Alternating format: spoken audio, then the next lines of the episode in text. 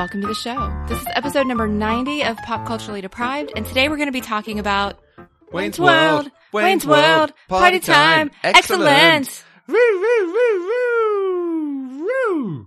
I'm Mandy Kay. And I'm Matthew Vose.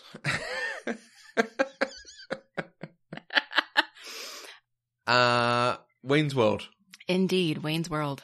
We are getting ever closer to episode number 100, and we are really excited. And we really, really, really want to celebrate with all of our listeners.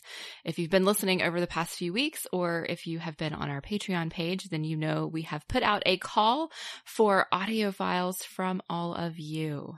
We want to hear from you about your favourite things of pop culture deprived, things we've talked about that you've liked, things that we've talked about that you've hated, things that we got wrong, things that you've shouted at us for. Um, we just want to hear what you have or haven't enjoyed. Your comments on the last, well, at this point, 90 episodes, but or the, the episodes up to episode 100. What you think of the show, what you think of us. I don't tell me what you think of me. But please tell me what you do think of me. you can send these to us through email at uh, podcast at eloquentgushing.com. You can uh, leave us a voicemail at uh, speakpipe.com slash eloquent gushing. If you are shy and don't want your voice on the show, you can send us text and we will read it for you. Though we are really hoping that we get to hear your beautiful voices. Mm. You don't listen to my brother, my brother and me, do you? I do not. Okay. They, so, so my brother, my brother, and me have just um, hit episode 420.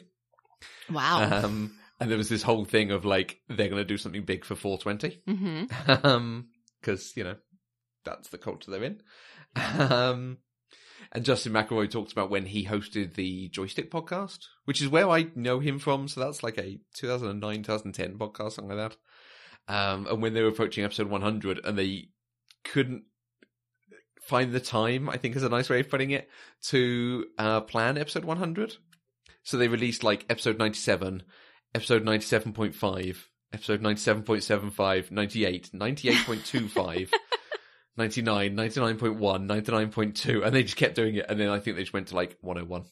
Oh. So we're trying ahead of times, but I can also see the like appeal of going. Yeah, you missed it. It's on the secret feed. right, right. Yeah. And and for the record, they did skip episode 420.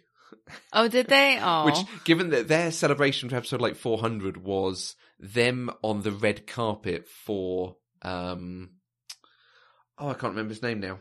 The dude who did Margaritaville. Jimmy Buffett. Them on the red carpet for Jimmy Buffett's new Broadway show, interviewing people. And like, Oh. basically, it's just a stream of consciousness of them being freaked out having to interview people. Yeah, that's awesome. Yeah. Yeah. It was very strange. All right. Anyway, Wayne's World. So we are actually trying to plan ahead. So we have given you ample notice of when we need your audio by. So please, if you would like to be included in our 100th episode, have us your bit by November 28th, 2018, in case you're listening in the future. That's my joke. It is, but I was talking, so I got to steal it. Is it party time now? No way. Excellent. You were supposed to say way. Way. it was most triumphant. No, Oh, wasn't. wrong movie. I, I suspect this is going to be a similar answer to when we talked about Bill and Ted, but how come you've never seen Wayne's World? Ugh, stupid humor, dude. Hmm? Plus, honestly, I never watched SNL growing up, so I wasn't in that core group of people who just went crazy about SNL. Okay, that's fair. Because, yeah, stupid I- humor. Yeah, I didn't watch it either, but that's because it's not really aired over here. Really? Yeah, we. I think there are some places you can get it, and I think even like the Wayne's World sketches were edited into a like short episode once Okay. of something else. But yeah, um, I imagine everyone who's listening to this knows this because it's a fairly famous film. I, I mean, did you know about Wayne's World before Oh, you yeah. watched this? This Yeah. isn't one that you'd never heard of or anything. Correct. I mean, Wayne and Garth are iconic. Just, Okay. just looking at them, it's iconic. Okay. So uh, most of you know this, but Wayne's World is a 1992 comedy starring Mike Myers and Dana Carvey. It was directed by Penelope Spheeris and also features Tia Carrere and Rob Lowe. It was based on a series of sketches from Saturday Night Live, the second movie based on something from the show after the Blues Brothers in 1980. The film was a major success. It earned $183 million on a $20 million budget.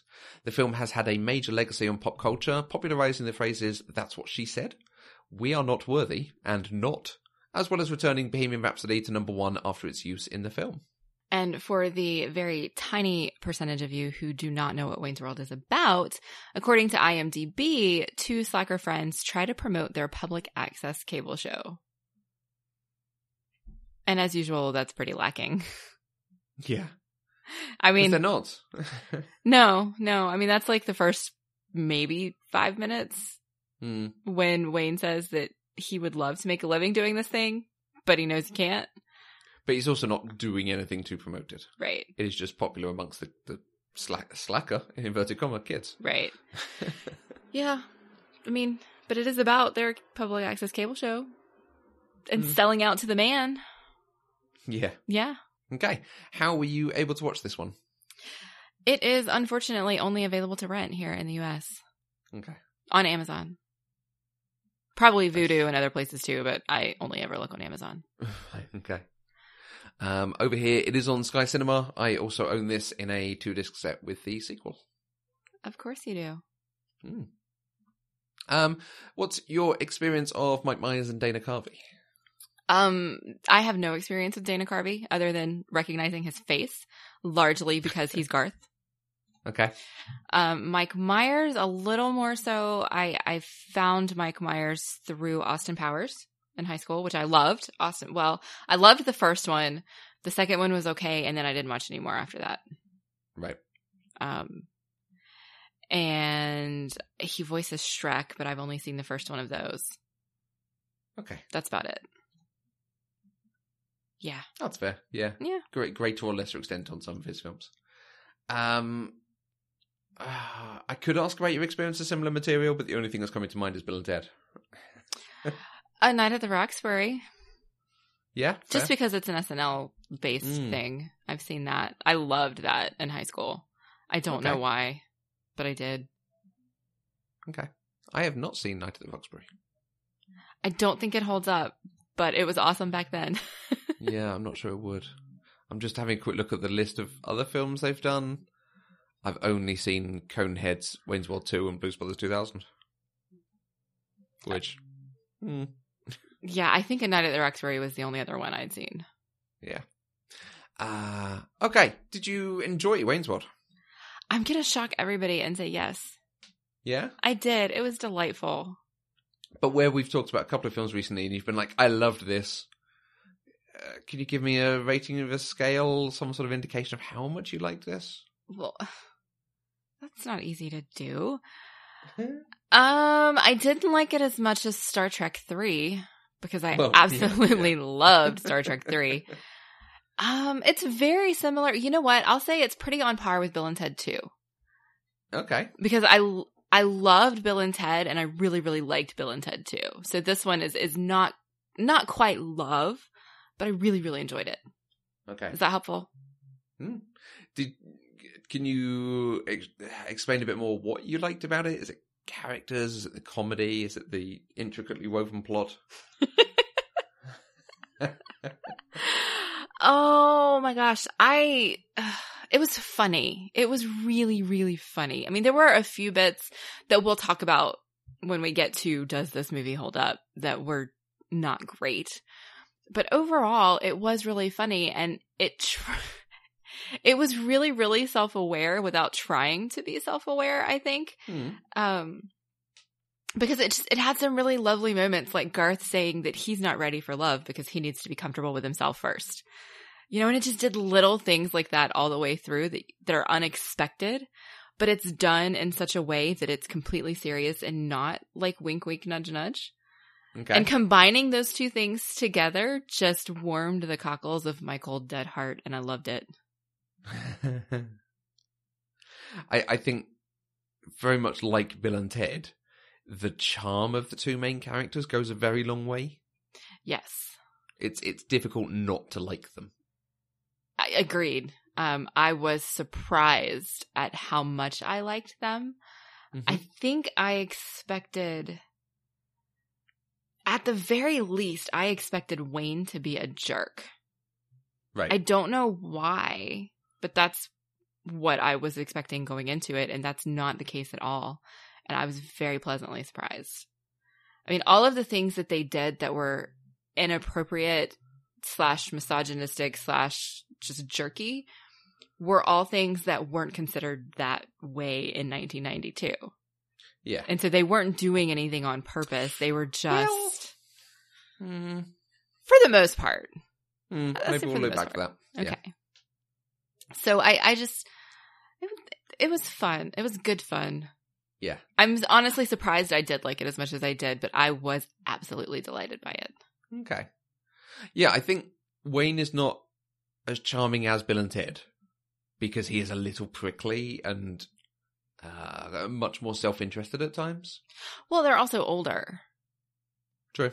I mean, Bill and Ted are very obviously teenagers. Even Yeah, in even in the second a high school one, thing, they're they? Yeah. still teenagers. And Wayne and Garth are obviously of an indeterminate age, and they do that on purpose. But it's still very, very juvenile. They still they act like teenagers. They talk like teenagers. They still live with their parents. I mean, Garth is still sleeping in a bedroom in his parents' house in a twin bed with posters on the wall. You know, mm-hmm. but you can tell they're older and so it, it lends a slight creepier vibe to it i think and and so you get an unsettled sense instead of that charming sense that you get from bill and ted Yeah. Yeah, it's funny. Mike Myers is the one that I think looks older in this. Like he looks like he's in his thirties. Dana Carvey's got like eight years on him.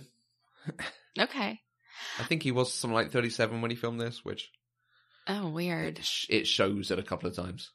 i th- i feel like dana carvey's face looks older but he hides so well behind the glasses and the hair that he Yeah, gets away true. with it Mm. so let's just go ahead and get the elephant out of the room does this movie hold Mm. up now No, no. what do you think? Well, why don't I tell you what Tia Carrere thinks and then what some of our listeners think, and then I'll tell you what I think? Yes, please. Okay. So, uh, in an interview in 2017, Tia Carrere says, if you have a sense of humor, the movie is great. If you're on the 2017 PC patrol, it might not be. And I think that's pretty spot on, honestly. Um, I mean, I- I, will utterly agree with her. There is some hilarious stuff in this. This mm-hmm. is a very funny film, which takes it very far. There is stuff in this that mm-hmm. I think, even in 1992, them holding up a picture of a model and just spending a couple of minutes talking about how beautiful she is. Hey, tent pole. yeah, I, I, then- I forgot that was in there.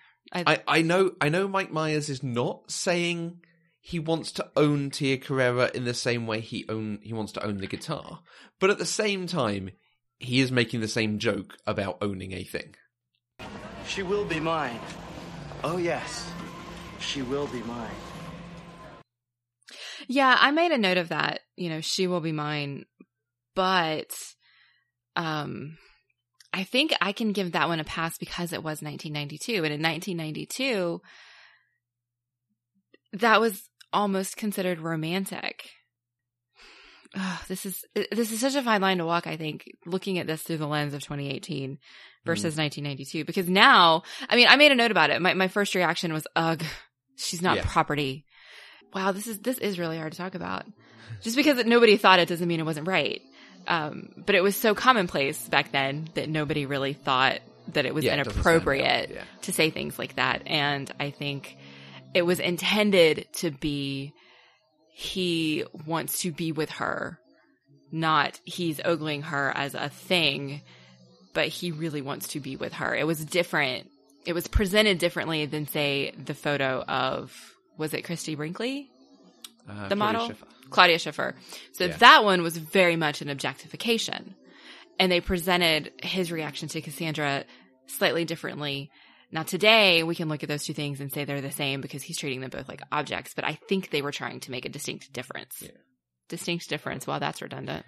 Yeah, it's it's it's one of those situations where I think if you're looking for it, you can see it. So I know, I like I say, I know Mike Myers is not saying I want to own her like property, but also the joke is saying that. Right. Um, and there's there's you know smaller moments. The thing like, oh, you know, you're in the forest with Heather Locklear and it's warm. Calm down. As a thing, and the objectification of the girl, the dream girl. Um, but then you get into like the ex girlfriend, who they just keep going. Are you mental? I lost you two months ago. Are you mental? We broke up. Get the net. Like clearly, this girl actually has some issues, yes. and I'm not sure it's as funny now as it once was. No, honestly, I think the entire movie would have been better without her. Mm. Honestly, she served no purpose other than to make us laugh at her. Yeah, So I think that is definitely something that could have been removed without impacting the overall story at all. Yeah. So I think I, I will absolutely agree. This is a really funny film. I just found watching it now, every 10, 15 minutes, there was just like, uh, oh, okay. Cool, cool, cool. Yeah, I think I just got to the point where I enjoyed the parts that I laughed at so much that it was easier to gloss over the rest Hmm. and just kind of give it a pass for being 1992. Yeah. I think, um, no, sorry, go ahead. And, and I, I wonder if part of that is my familiarity with this film. Like, this is a film I have seen a lot over the years because it is a very funny film. Um, the, the the sequence in the car with the Bohemian Rhapsody, which is really early in the film, but is one of the most famous comedy sequences from the nineties. Like Mhm. them headbanging in the car is stupid famous. Um, and and I have done that for years ever since seeing this film. I've done it. Oh, definitely driving to the cinema with friends on a birthday once. I've done it at clubs when Bohemian Rhapsody came on. Like it just became a thing to do. Right. But you watch it now and, and trying to be a little bit more uh, stepping back from my familiarity with it. It is hysterical. It is really funny. The way they build up to it, they use the song in different ways. Um, and you think the guy is saying like, let me go because I want to get out and hurl. Right. But actually, no, he, even he's getting into it because it is such a, a great song. And then they start headbanging Mhm. and it's hilarious. And it's really well done. Especially when you watch out for Wayne who cannot headbang. Which Yes. just the best. Like, I Mike Myers does not know how to move his neck, clearly. Yeah, I, I didn't catch that the first time around when I was watching it because I was one, I was marveling that this scene happened so early in the movie because it is Mm. also iconic. Even I have seen this scene before. And I knew it was in the movie somewhere. I just didn't expect it to be right away. And then I was reading some uh, interviews and some articles because the 25th anniversary happened a little while ago. Mhm. And apparently that scene Mike Myers didn't want to do. Like he wanted the mo- like the song in there. He didn't want the headbanging in there. He didn't think it was funny and it hurt. he couldn't do it and it hurt. And he was so angry at the director. Um, but I think it, it worked out in everybody's favor that it made it into the movie. Yeah, it is a very, very famous bit of comedy. And and it deserves that. It is very good. And there, there's other stuff throughout here that I think we'll probably come to hmm that is just wonderful. I just, uh, and then you get into the whole thing with the police doing the body cavity searches, so it's funny, which I don't know that it is anymore. I laughed. Does that make me bad? Yeah, yeah. I think you're awful. I'm gonna hang up. Done. Yeah, it was. ugh, it, that piece was bad. There was also some gay panic in the movie. oh, really? Um, I mean, they paid it off pretty well at the end, where he was finally like, I think it was Russell was like, "I've learned that I can have platonic adult friendships with men." Oh, blah, blah, the I love you thing. Yeah, Yeah, the I love you thing with with that. both Wayne and Garth. There was very much some gay panic there Mm. um, which was disappointing. But I like that they kept doing the bit until it paid off with Russell at the end. Yeah. So Yeah, and I suppose, uh, uh, like with the body cavity search stuff, it's not even necessarily that it's stuff you'd call out and go like, "No, you can't do that anymore. It's wrong." Uh, it's just not necessarily that funny. And the other bit that comes to mind is where he's like, Who wants Chinese takeout? I know a great place. I'll have the cream of some young guy. "What a Mandy, play it cool." Okay, I laughed. I did. I Which laughed. And I said, oh my absolutely God, I can't believe they did that. But I laughed. yeah. Yeah. It works if you're 12. Yeah. Uh, Which I think is the target audience for this movie. yeah. I, Did I you- think I would agree. Did you know that line was improvised and was not in the script? No. And apparently they had a really hard time editing out the crew laughing because nobody expected it. Okay. The things you learn when I'm you not sure I believe that Really? because Tia Carrere's reaction is so good Okay. with him laughing and her being like, "Oh no, stop." Mm. I don't know. I, wonder, I, I wonder if it was improvised and then they added it. maybe. I don't know. I think a lot of it was improvised though because that's the this was the first like film set that Mike Myers and Dana Carvey had been on and they were used to sketch comedy like SNL where they Mm. could do the improv stuff. I mean it's scripted but there's still room Yeah. for for Yeah. adaptation. Okay, I have a question for you. Okay. When they do the whole um, green screen, blue screen, going round to different cities around the world thing, Mhm. And again they're like, "We're in Hawaii. Hey, do you want to blow me?" Uh, um, but the, fi- the the the final joke of that, which is a very good joke, is you could be in Delaware. Or imagine being able to be magically whisked away to Delaware. Hi, I'm in Delaware. Is that a thing? Because I know nothing about Delaware because it's such a random American city. Is is there like a, a further joke there that I'm not picking up on? No, I don't think so. I think it's just because Delaware is so mundane and there's nothing spectacular about it. Okay. That would be the appropriate reaction today. Ah. Uh, listeners from the Delaware area, tell us what's spectacular about your city. I want to know. A state. Is it a state? Delaware's a state. Is it? It is. Oh, good. So I have a really funny story to tell you. Go on. I had previously seen the product placement bit with Mike Myers and and Dana Carvey and the Pizza Hut and the Reebok and the Pepsi, but I had Hmm. seen it is- isolated, like just that bit. Okay. And I had no idea it was actually from the movie. I thought it was created with those characters to be like an actual commercial type thing. okay. So when it showed up in the movie, I could not stop laughing. nice. Yeah.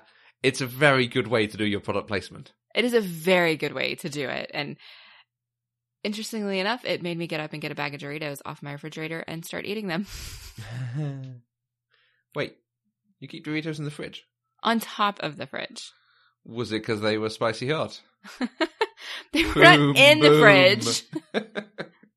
I do not have enough counter or cabinet space, so I have to utilize the flat surface on top of my refrigerator to store things.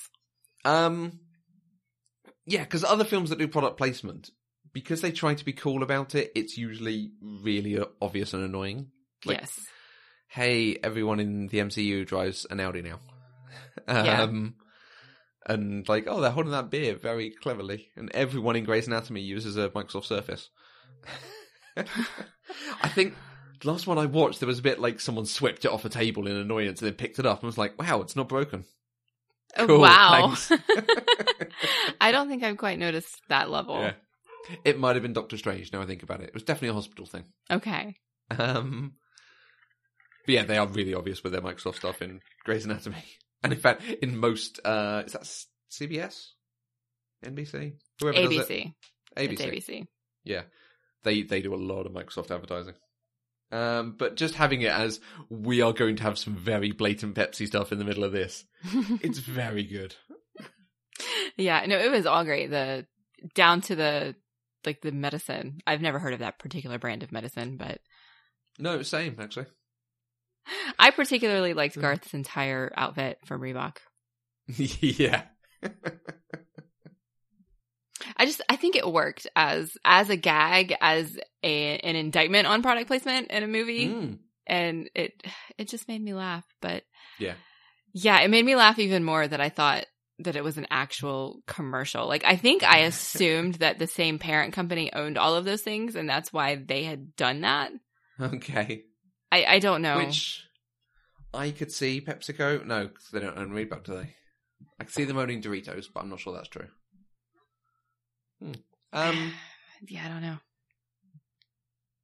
do we want to talk about the plot at all? There's a plot. Yeah. Uh, uh, if we were going to use our protagonist goal, antagonist goal thing, our P gag, um, our antagonist wants to make money. yes. and Any way to, possible. Uh, exploit their show, exploit the feeble public access show. Right, but I don't think his goal is exploitation though. His goal is money. And so he's Hmm. going to do that in any way he can and he sees this as an easy target. Yeah. And I think Wayne and well, Garth doesn't really have a goal, but Wayne's goal is to sort of make a living doing Wayne's World. Which this seems to be the way to do it. Certainly allows him to buy his guitar and a CD player and the strawberry lace for the car. Yes. Yes. Yeah. Hmm. Now, by the end of the film, I don't think those stories get resolved. No. He's still in breach of contract, and Rob Lowe still owns the uh, show. I think it ends up being more of a personal growth story Okay. by the end. That's what it evolves into. Because you get Wayne he doesn't give up the the show because he feels like he's selling out. He gives it up one because he's pissed off um that he has to do something that he doesn't want to do and then two because he's jealous of Cassandra and Benjamin. You know, and so it, it was never he's giving it up because he's got these grand ideals and he's trying to stick to his principles. Um, and so by the end, him coming back to Cassandra and wanting to redo the show and use that to help her, I think is personal growth for him. okay. But I could be seeing things where there is nothing to be seen. Yeah, because it feels like there is another 10 minutes to be had about, okay, but what happens with the show? What happens next? Well, is that not what Wayne's World 2 is about? Uh, no. I'm not sure it ever actually gets resol- resolved. Think about it. Okay. Hmm. Okay. Yeah, the plot is is not necessarily there to support sketches like we had with Monty Python. There there is a little bit more being hung off it, um, but it is largely irrelevant to the overall doing fun stuff with music and people are into heavy metal. I'm sorry, Cassandra's band is not heavy metal. Mm, they're at least rock. They are rock, but not metal. And like they have a lead singer who looks like Tia Carrere, so again in 1992, a lot of places would have been very ready to have them on the lineup. Yeah. Yeah. Fair enough. I feel like the goal of this movie was just to make people laugh. Yeah, it, it it succeeds as a comedy. Like I say, over everything else, this is a very funny film. Yes. It has some very good stuff in it. So we had a comment from Jan at JLMO on Twitter. Actually, it's not JLMO, as I learned when she was on the show a few weeks back. It's at JLMO. And she said, I feel yeah, like but if you say J L M O, it's kind of alphabetic. it is. It sounds so lovely, but that's not how it's pronounced. I say sabotage.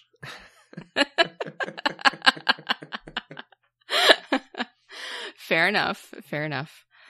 Anyway, Jan said, um, I feel like two movies shaped the language of teenagers in the 90s Wayne's World and Clueless.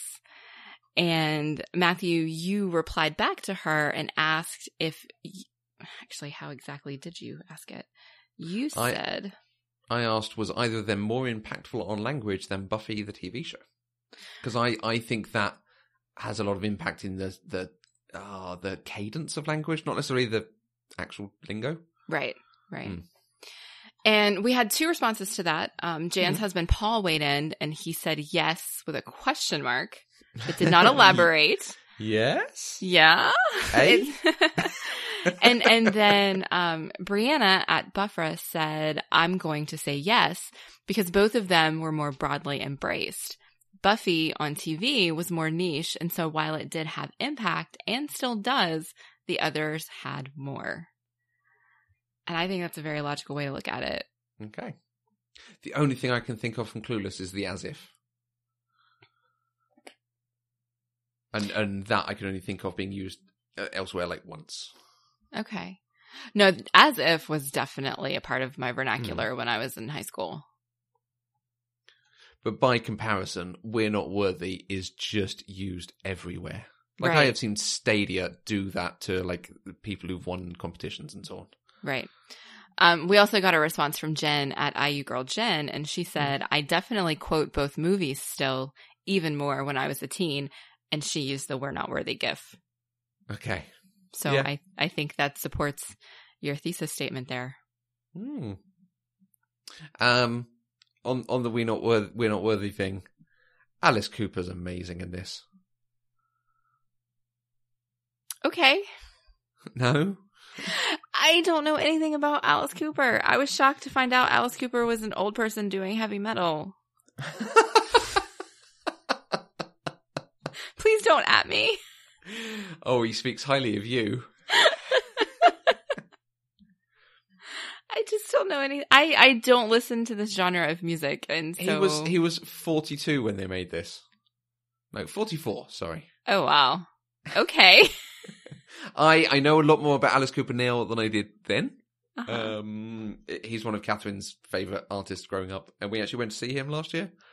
Um, still doing the same big stage show stuff, still with you know all sorts of animals and costumes and stuff. hmm Like the stage show bit is very cool. "Feed My Frankenstein" is a great song, but then the whole sequence is great. Like, it, to bring it back to the "We're Not Worthy," I love that they go "We're not worthy," and he just holds out his hand to be kissed. Yeah, I, I That think is the that best response. Yeah. I think that bit was improvised. They were trying to break him, and he Okay. didn't break.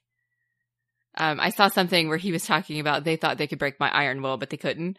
I yeah, I can see that. and I thought that was pretty great. I did notice that he held out his hand, um, Yeah. and I thought it just it, it went along so well with the absolute randomness of them suddenly talking about Milwaukee. Yeah, so that whole thing where you expect this to be drugs and rock and roll and drummers and sharks, um, to use a popular story, TV's out of the window, that kind of thing. But it's actually So, do you come to Milwaukee often? Well, I'm a regular visitor here, but Milwaukee has certainly had its share of visitors. The French missionaries and explorers were coming here as early as the late 1600s to trade with the Native Americans. In fact, isn't Milwaukee an Indian name? Yes, Pete, it is. Actually, it's pronounced Miliwake, which is Algonquin for the good land. I was not aware of that. Mm-hmm. Yeah, we got a nice little history lesson instead. it's amazing. It's so random. And then Wayne and Garth clearly do not know how to process. They're like, these guys know how to party or what? Right. it was such a random moment in the movie, but it Yeah. added to the charm for sure. It's great. I, I I love it. I think that's exactly what I want from a cameo of that ilk. For them to come on and be something other than you would expect them to be. hmm Great. Um, and he walked around with a swagger stick, following on from last week's swagger stick. I did not notice. I think it's actually a riding crop, but he basically uses it in that form. Okay. Mm. What else? What did you like about this? What were your favorite things? So much because I really did like this movie. I think Garth is adorable. Like, there's nothing not adorable about him. Okay. Oh, you don't seem to agree. Uh, see, I don't know. I just think there's not much to him. Certainly in this film. But there is. There is. He's so he's so shy, but still very passionate. Like he doesn't want to touch people, which I think is hilarious. But I totally get it. But then he comes out with lines like, I have to be comfortable with myself. You know? I mean, he had the one bad line where he was like, Women just want you to come and get them. Like, oh, why did you have to say that, Garth? That's a little bit skeezy. But his every time he started daydreaming about the girl he had a crush on, and he would just like fall off the chair. yeah. That he actually falls off the chair. It's not even just a hallucination. Right, right. yeah. Yeah, it's funny. And um his line, Did you ever find Bugs Bunny attractive when he'd put on a dress and play a girl bunny?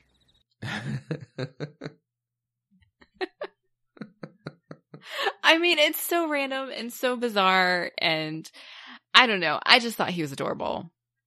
um, you remember last week I told you about the funny line from Red Dwarf? Yes. There's a sequence in an episode of Red Dwarf where they're watching the Flintstones Mhm. and they're talking about whether they like um, Wilma or not, and, Okay. and their feelings towards Wilma. And they they both think she's amazing and wonderful, and they'd love a woman like Wilma. And they say, "What what about Betty?" Well, I'd go with Betty, but I'd be thinking of Wilma.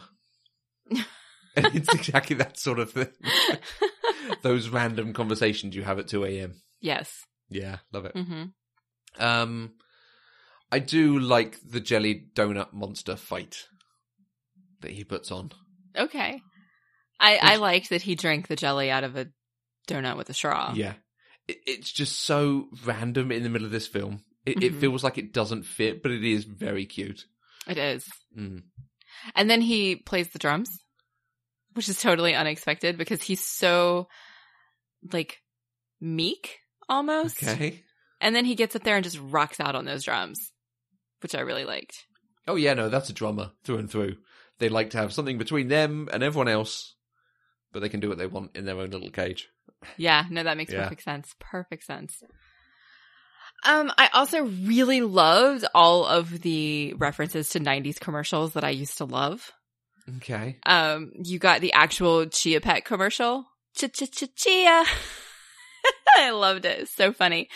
And then you had um they pulled up next to the older gentleman sitting in the back of the car and rolled down the window and they actually asked him, "Pardon me, do you have any Grey Poupon?" That was amazing. Did you Okay, have those commercials over there? Well, uh, well, that's my my question. Is that I I have always assumed I just didn't get that joke. That's some sort of.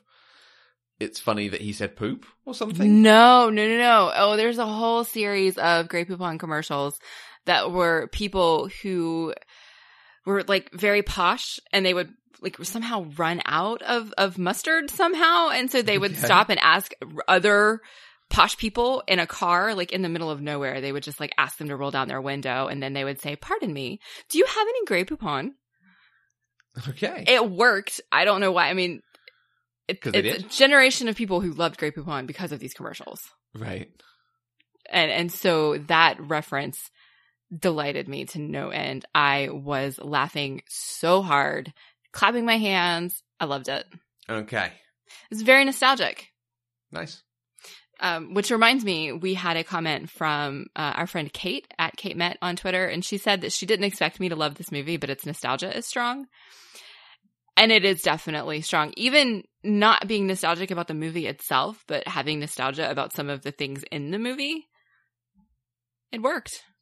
Yeah, I think I saw a comment from Josie, the same sort of thing about it, can't look past her feelings about it from when she watched it, having Mhm. originally enjoyed it. hmm And I think, I think that's part of it. Like I look at this now and I think, oh, I'm, I'm not sure it does work, but I'm not sure it's easy to really articulate and get into why. Mm-hmm. Hmm. Yeah. I also really loved that Wayne learned Cantonese for Cassandra. Mm. Like- Th- that is very nice. Yeah. It is very nice because, so first, my cynical heart thought, oh God, does he think she's Chinese and she's not? Like, is he learning the wrong? Because he had previously made a kung Yeah, fu joke yeah. and then kind of like stepped back with this look on his face, like, oh, I shouldn't have said that. You know, and so that's where my brain went. And then I was like, oh God, this is going to go so badly. And then that is actually her language. And that was so delightful. And then having it be, he's like, talk slowly. I'm just learning. And then they have this whole like deeply philosophical conversation in Cantonese. Yeah. That is probably one of the best jokes in it. And it's uh, almost because they don't laugh at themselves doing it. It is- they say one or two syllables and then you get a whole sequence of subtitles and they sit there in silence while the conversation plays out. Yeah. Yeah. It's very good. And then they just move on from that. Whereas a lot of the other jokes, they're kind of a little bit self-congratulatory about it. hmm Well, I also really liked that. That's the sequence where Wayne calls Stacy a psycho hose beast, Mm-hmm. and while that was played for laughs, obviously, Cassandra's character comes back and says, "You know, labels don't do anything for anybody," and like Mm. kind of calls him out on saying that thing, Yep. which of course led into other jokes about labels negating people and, and all that stuff. But I thought it was a really nicely done sequence. Yeah. What, was it Kierkegaard or oh, who was it? Someone from pop culture, Mister Rogers or someone. It wasn't Mr. Rogers. It was somebody whose name was only vaguely familiar to me. Okay. Uh, But yeah. I can't remember. Yeah. Even even if you don't know who those are, you get the difference between classic philosopher and modern pop culture dude. Yes. But yeah, that is a very nice touch and not something you. Ah, I'm about to say not something you often see, but I feel like it is a little bit of a rom com trope, trying to learn the language of the cute foreign girl. I'm thinking Colin Firth in Love Actually. Yeah, but that one, that it worked better in Wayne's World than it did in Love Actually. Right. because in Love a lot Actually, of Wayne's World that works better than Love Actually. yeah. I mean, at least he actually learned her language here, and in Love Actually, he didn't bother for so long. mm. So yeah. I am also going to admit here that sometimes I have the sense of humor of a 12 year old boy because I really liked the Asphincter say what joke. I'd have to say, Asphincter says what? What? I know you didn't, but I Oh, did. Mandy. I did. I can't help it. I did. And then uh following along right with that, Wayne's alteration of the note cards Yeah. racked me up. Yes, that that is the joke I would expect them to make, and it and it lands pretty well. But the actual sort of playground joke being in this, you know, big Hollywood film, I liked you, it. you expect more. I don't think I ever expect more from Mike Myers. well, yeah, that that is the other side of this thing. Yeah, that's absolutely fair. Um, oh, what else did I really, really like? Oh, um, oh, what's his name? Is it Robert Patrick? It is. Robert Patrick's cameo was amazing and completely unexpected. So Yeah. I, I thought, I was like, oh, okay, he's gonna get pulled over. I was like, it's weird because he's friends with a cop. So I didn't really know what was going to happen. But then the way they set up the shot, I was like, oh, they're setting this up for the reveal to be somebody special because they Hmm. did not show his face Yeah. for so long. And then all of a sudden I was like, oh, it's the Terminator guy. And then he pulls out the picture and I just lost it. yeah. Lost it because I, I love Terminator too. And I was like, oh my God, it's the Terminator. Joseph was cracking up at me. Yeah. I enjoyed my experience of watching this movie so much. Yeah, because that comes out of nowhere. The the film does a lot of referential stuff. You've talked about all the Mhm. advert references, but they redo the opening titles for Laverne and Shirley. From they did, and it was wonderful. Uh, you have the whistling Star Trek moment. You have the Mission Impossible breaking in moment. You have the Scooby Doo endings. hmm Like the film does a lot of referencing, and yet that most not obvious, but on the nose reference, like actually having a character from another film doing a line from another film. hmm It's still really good when you get there. It is so good. I mean, all of it was all of those references. Like Laverne and Shirley delighted me to no end. Um, when he was whistling Star Trek One, he whistled it very beautifully, and it made me think, "Oh, now I know why Matthew kind of likes this movie." And was it Wayne who said something like TNG will never be as recognizable as the original series? Yeah. and I Uh, was like, "Oh, this just uh. got dated." yeah, it was nice. I liked it a lot. In case you can't tell, it was Yeah, fun. of course, when they were writing this, it was probably around season three, so we hadn't had Best of Both Worlds yet. And Best of Both Worlds is the moment that Next Generation becomes bigger and better than the original Right. series. Yeah. Right. Okay, lest I take all of the good moments in this movie, will you please tell me what you loved about it? Um, so there is something in here that I have taken into my vernacular and do use on the reg. Um, when you know when you're walking down the street and you're with friends and the street's a bit busy, so you end up walking in the road. Yes. When a car comes along, I will go car. And when the car's gone past, I'll go game on. Get back in the street. Yeah, that whole sequence. I was like, are these two 12? Why are they playing in the street like 12 year olds? Um, yeah, that's probably the one that I've taken, and, and probably because the others are quite so popular. I don't know. I'm pretty sure I've heard you say that's what she said. Oh yeah, but that's just funny. But as far as I can tell, that started with this movie. I think so. I think because I say it because it got popular again from The Office. Was it The Office that they did it a lot in? Yes. Okay. That makes I think sense. that's what sort of repopularized it, as it were. okay. Um, I love a fourth wall break, a turn to camera, uh, and obviously they do this. Th- th- th- this film knows it's a film, so that's Yes. fine.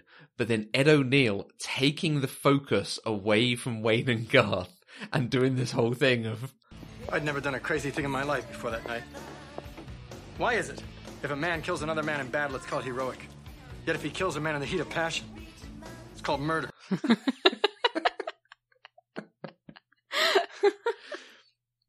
I love it. I love that moment. It's so dark and so good. Yeah, I like it when he was talking to oh the other guy, I can't remember his name, who had just Mm. gotten laid off, and his Ed O'Neill was like, "Do you want to go do something about it? We can like go kill them or something." I don't remember exactly Yeah. what he said, but it was pretty dark. And the other guy's like, "Well, I was thinking I would just file a grievance with the union." yeah, you could do that. God, there was so much going on in this movie. Hmm. I, I like Ed O'Neill in everything. I suspect if I found out more, he's probably problematic. Um, but I remember enjoying Married with Children. I like Modern Family, and he's good in this too. I've never not enjoyed something that he's done. Mm. I've also never seen Modern Family, but from what I understand, that's really good.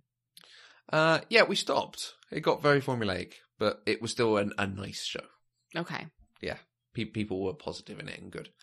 Uh, we we've talked about Alice Cooper and Milwaukee being great.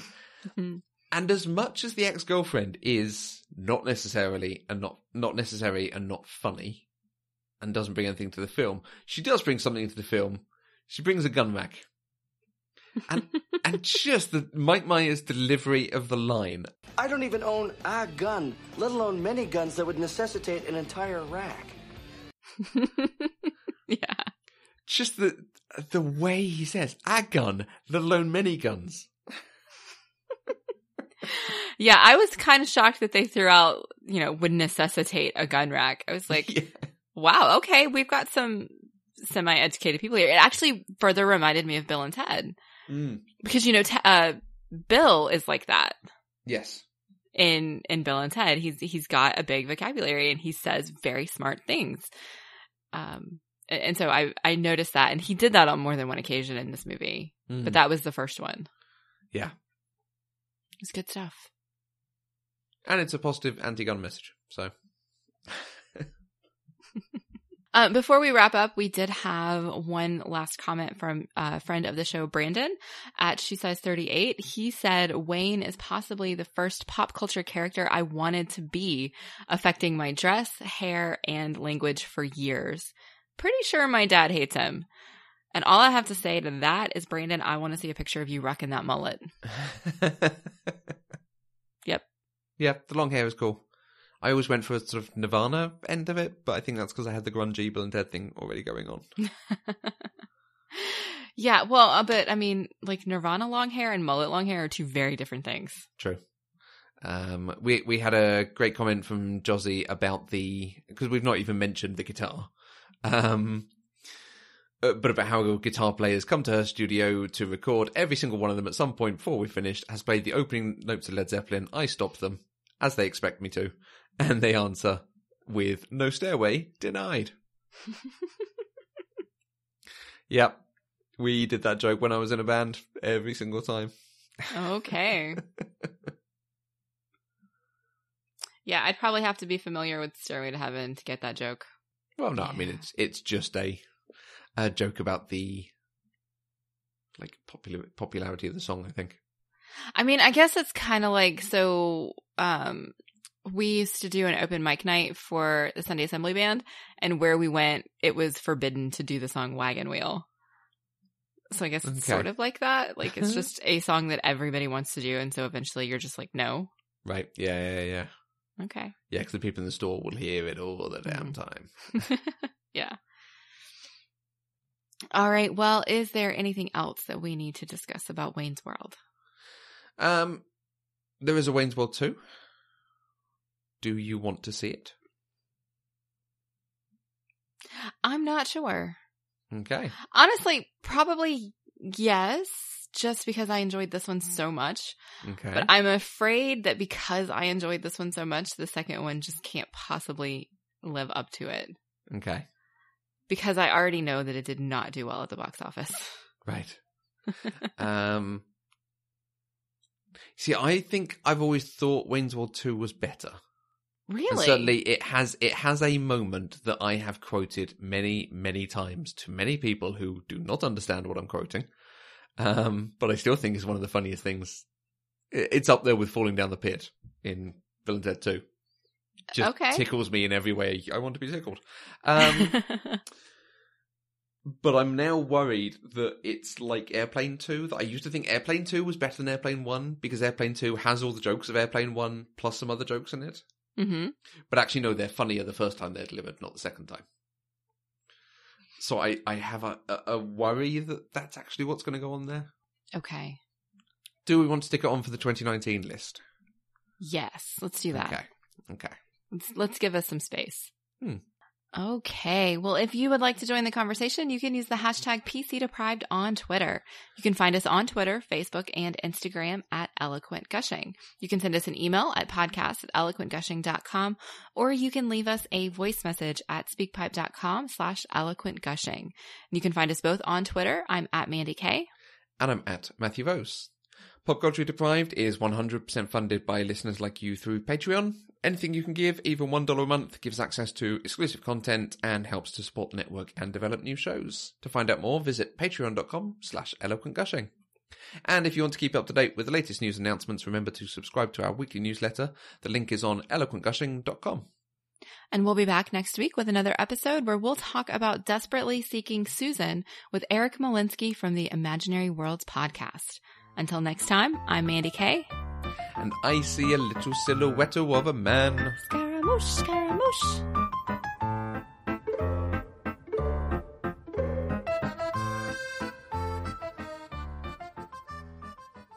Pop Culturally Deprived is an Eloquent Gushing production. For more information, go to eloquentgushing.com or find us on Twitter at eloquentgushing.